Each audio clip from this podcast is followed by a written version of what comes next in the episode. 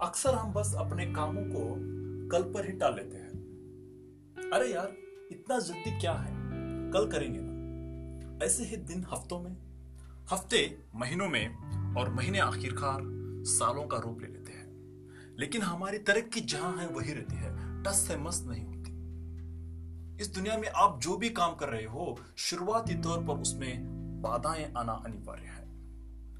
उस काम को करने में मन का ना होना स्वाभाविक है। उस वक्त अक्सर हमारा मन भटका रहता है। मनोरंजन की ओर आकर्षित होना, काम में मन ना लगना।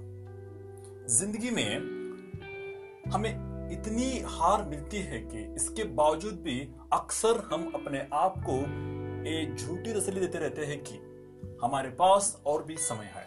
लेकिन बाद में खुद समय हमें कहेगा कि मेरे पास इतना समय नहीं है कि जो तुम्हें मैं अपना कीमती समय दे सकूँ।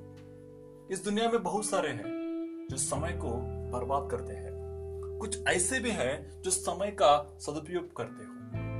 लेकिन इतना सदुपयोग करने के बावजूद भी कभी कभी उन्हें मंजिल मिलती नहीं इसका उत्तर सरल और स्पष्ट यह है कि जो भी काम कर रहे हो, उसमें शत प्रतिशत लगाना अनिवार्य है।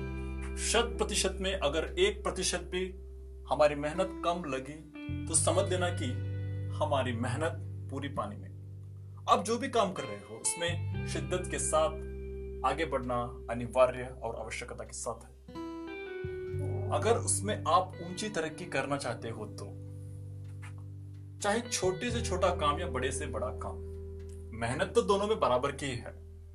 छोटा काम करके जीत हासिल करने से अच्छा है कि बड़ा काम करके हारना। क्योंकि जो बड़े काम करके उसमें हार मिलने के बावजूद भी कभी कभी सीख उसमें इतनी अच्छी मिलती है कि ज़िंदगी में जितनी भी हमें समस्या आ गए तो वो समस्या हमारे सामने छोटी लगने लगती है। इस सीख को सीखने के लिए कल या आज नहीं, शुरू क्यों ना अभी से किया जाए।